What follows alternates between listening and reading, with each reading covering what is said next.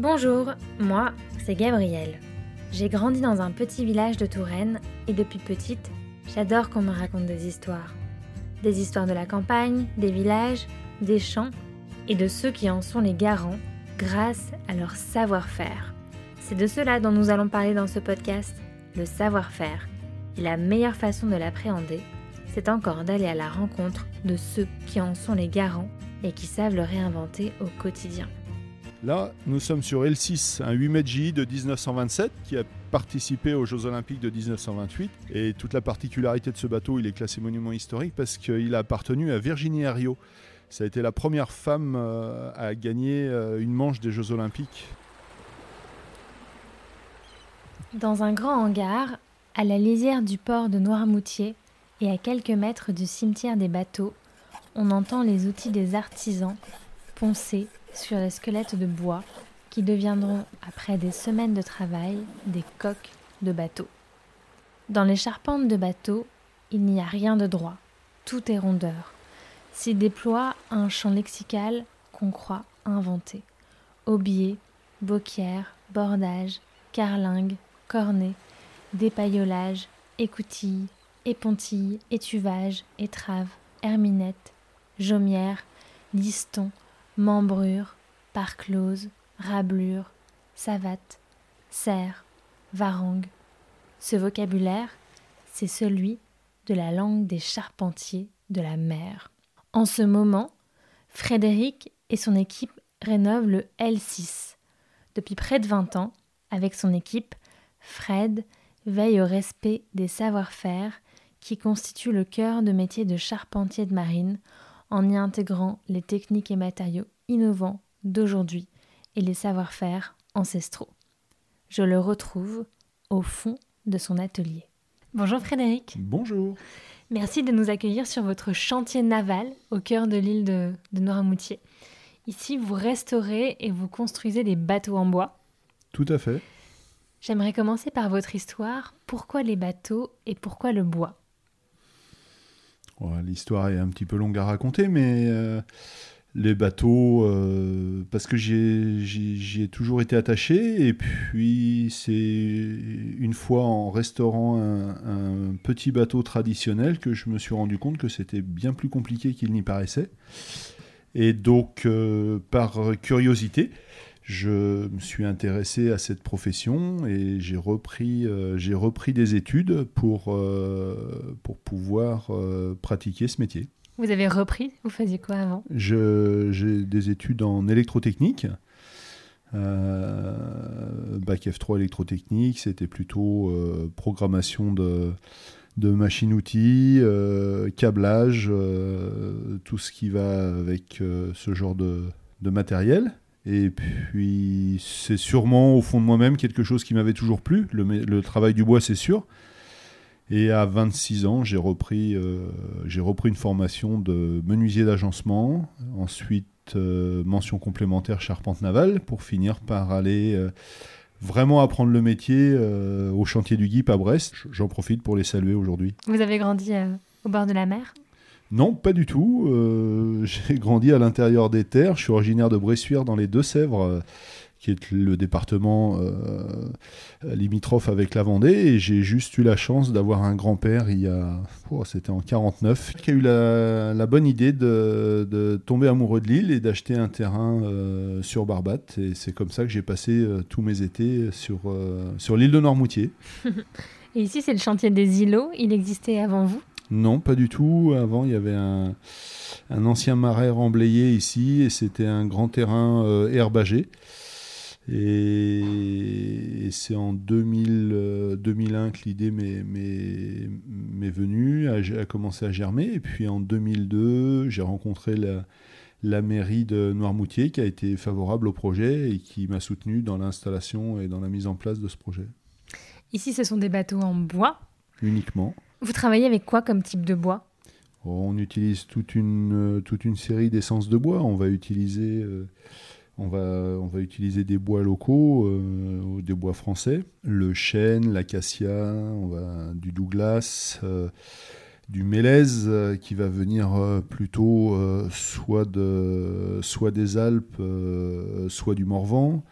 Le chêne vient de l'Orne, de la Sarthe, on a des beaux chênes par chez nous. L'acacia, on en a par ici, il n'y a pas de problème. dès qu'on peut utiliser des bois, des, bois français, on va le faire. Après, il y a des essences de bois qu'on pourra malheureusement pas remplacer et qui sont des bois, euh, des bois exotiques. Donc on va utiliser des tecs qui viennent d'Asie du Sud-Est. On va utiliser euh, des acajou qui vont venir euh, d'Afrique de l'Ouest, la plupart. Et puis pas trop, de bois pour nous dans, en charpente navale, très peu de bois d'Amérique du Sud et puis tout ce qui est bois d'Amérique centrale qui sont des très beaux bois. En fait, c'est des bois qui sont maintenant, euh, pour la plupart, euh, protégés. Donc, euh, quand je dis protégés, c'est que c'est des bois très précieux qui étaient utilisés dans les années 30 à 60 pour la construction de bateaux et qui aujourd'hui, on ne les utilise plus. Donc, et puis pour finir, on va utiliser des bois américains. On va utiliser des spruces d'Alaska, du pin d'Oregon et ça, ça sera particulièrement réservé à, la mature pour faire les grands mâts. Et ça se révise souvent, une charpente de bateau je, dirais que si c'est entretenu très régulièrement, euh, comme vous avez pu le voir dans l'atelier, euh, euh, les bateaux en bois, en fait, ça n'a pas de fin. Ça n'a pas de fin. On peut en permanence, on peut en permanence remplacer des pièces, les restaurer, les modifier ce qui nous permet d'avoir aujourd'hui euh, des belles restaurations en cours. Donc, euh, on a euh, des, beaux bateaux, dont un 8 Meiji qui est là, qui date de 1927, qui se refait une, jeunesse. on a un Cornu de 1956 qui est en train d'être restauré, et on a plein d'autres bateaux. On va déquiller bientôt un Dragon. Enfin, voilà, ça nous permet d'intervenir sur tout un type de carène. Et de voyager dans le temps. Euh, oui, à chaque fois, euh, je dirais à chaque fois, effectivement, c'est une bonne remarque parce qu'à chaque fois, on va, euh, on va découvrir des techniques qui étaient appliquées à l'époque euh, la plupart du temps, bien entendu, on retrouve les mêmes, hein, parce que les gens réinventaient pas leur métier, mais il y a des fois, euh, sur certains bateaux, on peut trouver effectivement des techniques un peu particulières, et c'est toujours intéressant d'essayer de comprendre comment ils fonctionnaient. Et lorsqu'un propriétaire vous apporte son bateau pour qu'il soit rénové, ou en tout cas, en tout cas vérifié, quelles vont être les différentes étapes? La première grande étape, euh, c'est d'essayer de bien comprendre ce que, ce que souhaite le propriétaire du bateau. Parce qu'entre entre ce qu'il va exprimer et, euh, ce qu'il espère. Euh, des fois, c'est pas exactement la même chose. La deuxième chose, c'est de bien regarder et de prendre le temps de bien euh, ausculter le, bateau, parce qu'il y a un moment, il faut savoir être, être honnête. C'est-à-dire qu'un bateau qui est vraiment, vraiment, vraiment, vraiment, vraiment en très mauvais état, très fatigué, Soit c'est un bateau auquel le propriétaire tient particulièrement, qui peut être un, bateau de famille, euh, par exemple. Euh, et dans ce cas-là, le propriétaire va être prêt à aller loin dans la restauration. Soit c'est un bateau un peu avec euh, un pédigré très intéressant quand je dis ça, c'est soit qui a appartenu à quelqu'un de très célèbre, soit c'est un bateau qui a été dessiné et construit par un chantier ou un architecte très connu. Grâce à ça, en fait, euh, ça lui donne une valeur, bien entendu, un petit peu, supérieure. C'est un peu comme les, automobiles à ce niveau-là. Et le propriétaire euh, va pouvoir, dans ce cas-là, euh, prendre la décision de, faire une belle restauration et parfois d'investir beaucoup d'argent, parce qu'en fonction de la taille du bateau, évidemment, les sommes peuvent être importantes. Après, euh, une fois que ça s'est acté, parce que si la personne euh, a acheté un bateau lambda et, et s'attend pas forcément à des, restaurations de cette ampleur-là, euh, c'est toujours beaucoup plus compliqué à, mettre en place. Une fois que c'est acté, ben, le bateau, il rentre, on fait un devis bien sûr, euh, le devis est acté, le bateau rentre, euh, rentre chez nous en, atelier, on fait la restauration, on finit la restauration, on le prépare, on le met à l'eau et devant le client, on, le, on le teste pour voir si tout va bien. Hmm. Quand on voit vos bateaux, là, on voit que ça, ça fonctionne. En tout cas, que cette espèce de coque, mhm. elle fonctionne par lame, mhm. euh, qui sont sur mesure, tout à fait. qui sont faites dans votre atelier. Ah oui, oui, c'est nous qui, oui, bien sûr, c'est nous qui faisons tout. Oui, donc on, dépose les anciennes lames. on prend des informations, ce qu'on appelle un brochetage. C'est un relevé de forme. Et suite à ça, on va retracer la forme du bordé sur les, planches de bois, débiter les planches de bois, usiner les planches de bois, les équerrer au rabot, les mettre en place, euh, faire le chanfrein de calfa, les mettre en place à blanc, euh, les percer, les visser. Ensuite, on les redépose, on les nettoie, on les peint. Euh, à l'intérieur et on les repose définitivement. Il n'y a, pas de, a problème particulier. C'est des bois qui sont. Euh, si vous laissez un bois immergé longtemps dans l'eau, sans protection, c'est pas lui qui va pourrir le plus. Si vous mettez un bois dans l'eau, à, l'extérieur de l'eau, sans protection, c'est pas lui qui va pourrir. Par contre, si vous mettez un bois à l'extérieur, qui est soumis aux intempéries, au soleil, au vent, à la pluie, au soleil, au vent, euh, régulièrement, ça c'est dur pour lui. Mm. Ça, il aime pas. Et si vous mettez un bois dans l'eau, mais avec une partie qui, qui sort de l'eau, ben, la jonction, en fait, entre l'eau et, l'air, juste à la jonction, ben, ça non plus, il aime pas du tout. Donc c'est vraiment les deux zones euh, qui vont faire que là, le bois est susceptible de pourrir. Mais, sinon, un morceau de bois que vous plongez dans l'eau, vous allez pouvoir le garder très très très longtemps, et euh, qui plus est dans l'eau de mer, évidemment et un morceau de bois qui est stocké à l'air, euh, s'il n'est pas un coup à l'humidité, un coup en plein soleil, un coup à l'humidité, un coup sec, un coup humide, enfin voilà, ben, c'est pareil, vous allez pouvoir le garder extrêmement longtemps. Ça dépend vraiment de la, zone dans laquelle il, euh, il, se trouve. Après, pour les bateaux, évidemment, on va en plus, parce que c'est soumis à, des fortes contraintes, on va bien entendu en plus les protéger. Alors, si c'est les parties hautes, ce qu'on appelle les œuvres mortes, euh, on va les peindre, on va les vernir, euh, on, va les, on va les protéger avec tout un type de, de, de produits. Et si c'est les œuvres vives, c'est-à-dire qui se trouvent sous l'eau, euh, ben là, on va les protéger avec un autre type de produit qui s'appelle l'antifouling et qui évite que les algues viennent se coller à la coque. Hmm. Et lorsque on construit un bateau, on commence par un plan? En règle générale, on, va commencer par un plan. Quand on construit un bateau, on va commencer par un plan. On va discuter avec un architecte et un client pour avoir une forme de, bateau, une forme de carène, une forme de roof. Euh, euh, un plan de voilure et tout ça. Donc on commence par ça. Ensuite, aujourd'hui, on a d'autres méthodes, mais on est encore tout à fait capable de, de, dessiner à l'échelle 1 euh, un bateau qui fasse 5 mètres ou qui fasse 40 mètres, c'est pas un problème. On est tout à fait capable de le faire. C'est vrai comme je vous dis, aujourd'hui, on va utiliser d'autres méthodes par le biais du dessin numérique. Mais le, le, coup de crayon et l'œil du charpentier jouent encore énormément. Ça, c'est pour les bateaux neufs.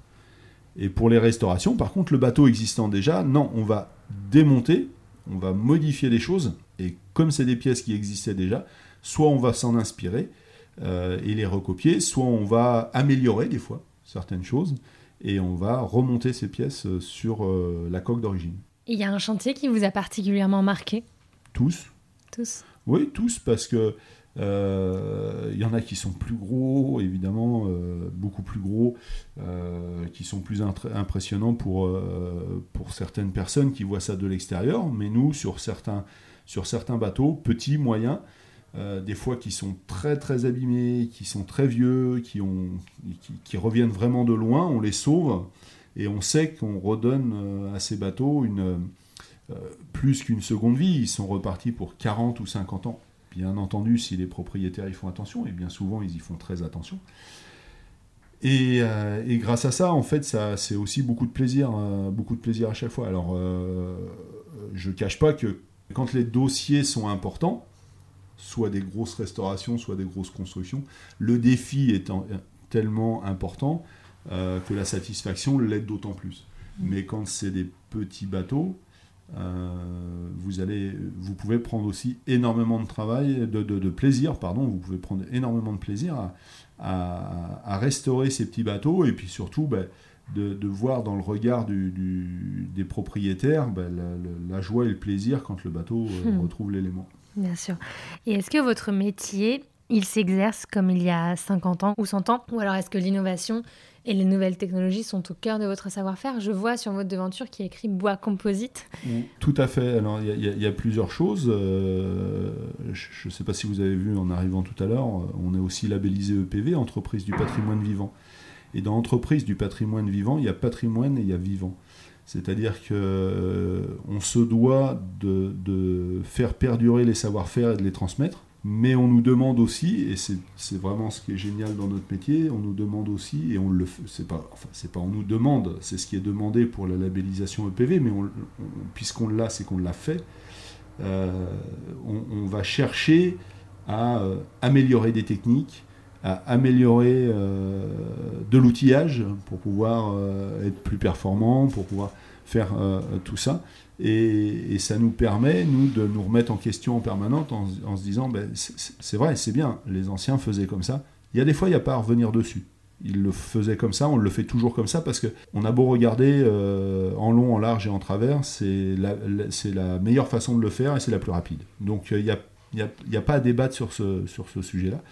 Par contre, pour certaines autres choses, euh, euh, on réfléchit, on, développe, on met en, des fois c'est compliqué, des fois c'est un peu chaotique, mais on met en place euh, ou on crée des, nous on l'a fait euh, au chantier, on a créé deux nouvelles machines qui sont uniques au monde, qui nous permettent d'avoir de faire du, du bordage d'une façon très très particulière. Et aujourd'hui, c'est des choses, on a réfléchi en se disant, mais on peut, avec les outils numériques d'aujourd'hui, réussir à réaliser des choses qui se faisaient euh, traditionnellement manuellement. Avec plus de temps. Et à, l'époque, avec plus de temps, et aujourd'hui, avec un objectif de, de le faire aussi bien en gagnant du temps. Hmm. Et la transmission, c'est important pour vous? Assez primordial. Alors nous, au chantier, nous sommes 10 euh, et on prend un apprenti uniquement. Euh, qui, qui, reste deux ans avec nous. les garçons sont là pour s'occuper de ça. Il faut lui accorder du temps, ça c'est important. Donc on ne se charge pas d'une multitude d'apprentis euh, qu'on va lancer dans tous les coins. Non, non, il faut absolument que les personnes qui rentrent euh, au chantier euh, puissent être formées de A à Z sur une multitude de supports. Mais où est-ce qu'on se forme quand on veut devenir charpentier marin? Il y a toute une série d'écoles en France qui sont faites pour ça. Euh, il y en a un petit peu partout, il y en a quelques-unes, il y en a une ou deux dans le sud, il y en a sur le sud-ouest, il y en a quand même, euh, on va dire, la, plus grande quantité est en Bretagne, parce qu'ils ont cette culture-là depuis longtemps, et c'est eux qui les premiers ont remis au goût du jour ça. Je suis issu de, de, ces formations-là, une bonne partie de, mes salariés sont passés par là aussi. En règle générale, on passe par ce type de formation pour pouvoir accéder après, plus tard, à un poste en charpente navale. Votre métier, il ressemble à celui des charpentiers euh, de toit de maison? Plus aujourd'hui, on est vraiment en décalage par rapport à ça, c'est-à-dire que euh, il va ressembler aux charpentes de maison qui sont des charpentes entre guillemets torturées automatiquement. Dans un bateau, vous n'avez rien de droit. Rien, rien, rien, absolument. Donc des vieilles longères ou des vieilles euh, grandes Ouais, soit des vieilles longères avec des morceaux de bois un petit peu tout tordus euh, que les anciens charpentiers savaient adapter à, la toiture pour faire quelque chose de joli et d'élégant. Euh, soit tout ce qui va être type de couverture avec des bois tors, avec... là, pour le coup, les, les, charpentiers bâtiments, et bien souvent, c'est des compagnons, des, des compagnons charpentiers qui savent faire ça. On va dire que si ça se rapproche pas exactement du bateau, euh, c'est quelque chose qui demande pour eux aussi euh, beaucoup de difficultés et de réflexion, et c'est là où on peut se retrouver. Vous nous emmenez découvrir un chantier en cours? Ça, ça vieillit, mais ça, c'est sûrement comme ça, c'est du chêne. Là, nous sommes sur L6, un 8 mètres J de 1927 qui a participé aux Jeux Olympiques de 1928. Et toute la particularité de ce bateau, il est classé monument historique parce qu'il a appartenu à Virginie Herriot, ça a été la première femme euh, à gagner euh, une manche des Jeux Olympiques. C'était à Stockholm en 1928. Euh, ce bateau-là a une vraie, vraie belle histoire. Bien sûr, il est basé à Noirmoutier depuis, si je ne dis pas de bêtises, depuis 95 ou 96. Il participe à de nombreuses régates. Il descend jusqu'en Méditerranée pour participer au gros rassemblement de voiliers classiques. Et aujourd'hui, ben, le bateau a besoin de, on va dire, d'une petite refonte. Et donc, euh, il nous a été confié pour, euh, pour pouvoir engager la restauration. C'est une restauration qui dure combien de temps? Celle-là, de mémoire, elle est prévue pour durer, si je ne vous dis pas de bêtises, c'est presque 4 mois. Et concrètement, quelles sont les différentes étapes de, cette restauration? Expertise, explication avec le propriétaire, parce que bien souvent les gens sous la peinture euh, et les vernis, ben, on ne voit pas forcément les problèmes qui sont en train d'apparaître. Et puis après, euh, chiffrer tout ça, et puis si c'est OK, ben, pouvoir, pouvoir ensuite engager les travaux. Et à notre droite, on a un bateau que vous avez fait de toutes pièces? Euh, tout à fait. C'est le Rosso 28. C'est un bateau qu'on fabrique euh, exclusivement au chantier. On travaille avec, euh, avec notre architecte Paolo Bua, qui est un architecte italien, qu'on va fabriquer, mais là pour le coup, de toutes pièces. De la quille jusqu'à la tête de mât. On travaille sur le dessin, on va travailler le cahier des charges avec le propriétaire, et puis après, une fois que la construction est, est lancée, on réalise l'intégralité du bateau. Et là, par exemple, ce sont quels types de bois qui sont utilisés? Alors là, sur, euh, sur des bateaux comme ça, comme le Rosso, euh, on est sur des petites lattes d'acajou. Euh, sur la coque, du contreplaqué pour les cloisons, les parois et tout ça, les aménagements intérieurs, du texte sur le, sur le pont. Et alors, il a cette particularité, lui, il fait partie de la, on va dire, de la branche bois composite au chantier des îlots, parce que ce sont des bateaux qui sont ensuite euh, revêtus d'une stratification euh, vert époxy. Euh, qui est très adaptée à la structure bois. Ça nous permet plusieurs choses. Ça nous permet de, faire des lignes très modernes, ce qui serait beaucoup plus compliqué à, réaliser en bordée classique. Et la deuxième chose, ça permet aussi d'avoir des bateaux euh, un petit peu plus simples en termes d'entretien et d'utilisation pour les propriétaires, qui ensuite, euh, c'est un petit peu plus facile à, entretenir que euh, les bateaux classiques. C'est quand même formidable de travailler un matériau vivant. Ah bah c'est ce qui fait, c'est ce qui fait toute la particularité et puis le plaisir de notre métier, oui effectivement. Ça, c'est sûr que euh, de, commencer par euh, une planche de bois et de, finir euh, par une lame de bordée en acajou qui va être riftée avec des rivets cuivre sur des membrures en acacia et qui va permettre, qui va permettre au bateau de, flotter, oui, c'est un vrai plaisir. Hein. Et pour finir, vous nous parleriez un petit peu de, vos outils. Ah, Des outils qui sont particuliers à la, la charpente navale, on en a, on en a beaucoup. On va utiliser euh, des vastringues, on n'en utilise pas souvent. Euh, nous, on va cintrer déborder avec des étuves, on va cintrer déborder à la flamme. Donc, on a toute une série de matériels euh, qui vont nous permettre de, faire ça. On a des rabots d'angle. On va modifier aussi beaucoup, beaucoup de, des griffes à bec de corbin, tous ces termes-là. Évidemment, l'herminette qui est, qui est, particulièrement connue chez les charpentiers de marine, même si on ne l'utilise plus, plus très souvent, mais quand on doit l'utiliser, c'est toujours un vrai plaisir. Enfin voilà, il y, a, toute une série d'outils qui sont bien propres à la construction navale classique. Merci Frédéric. Merci à vous. C'est ici que s'arrête notre voyage au cœur des bateaux de Fred. J'espère que cet épisode vous a inspiré et que désormais vous ne verrez plus les charpentiers du même œil. Merci à Fred et toute son équipe pour leur chaleureux accueil.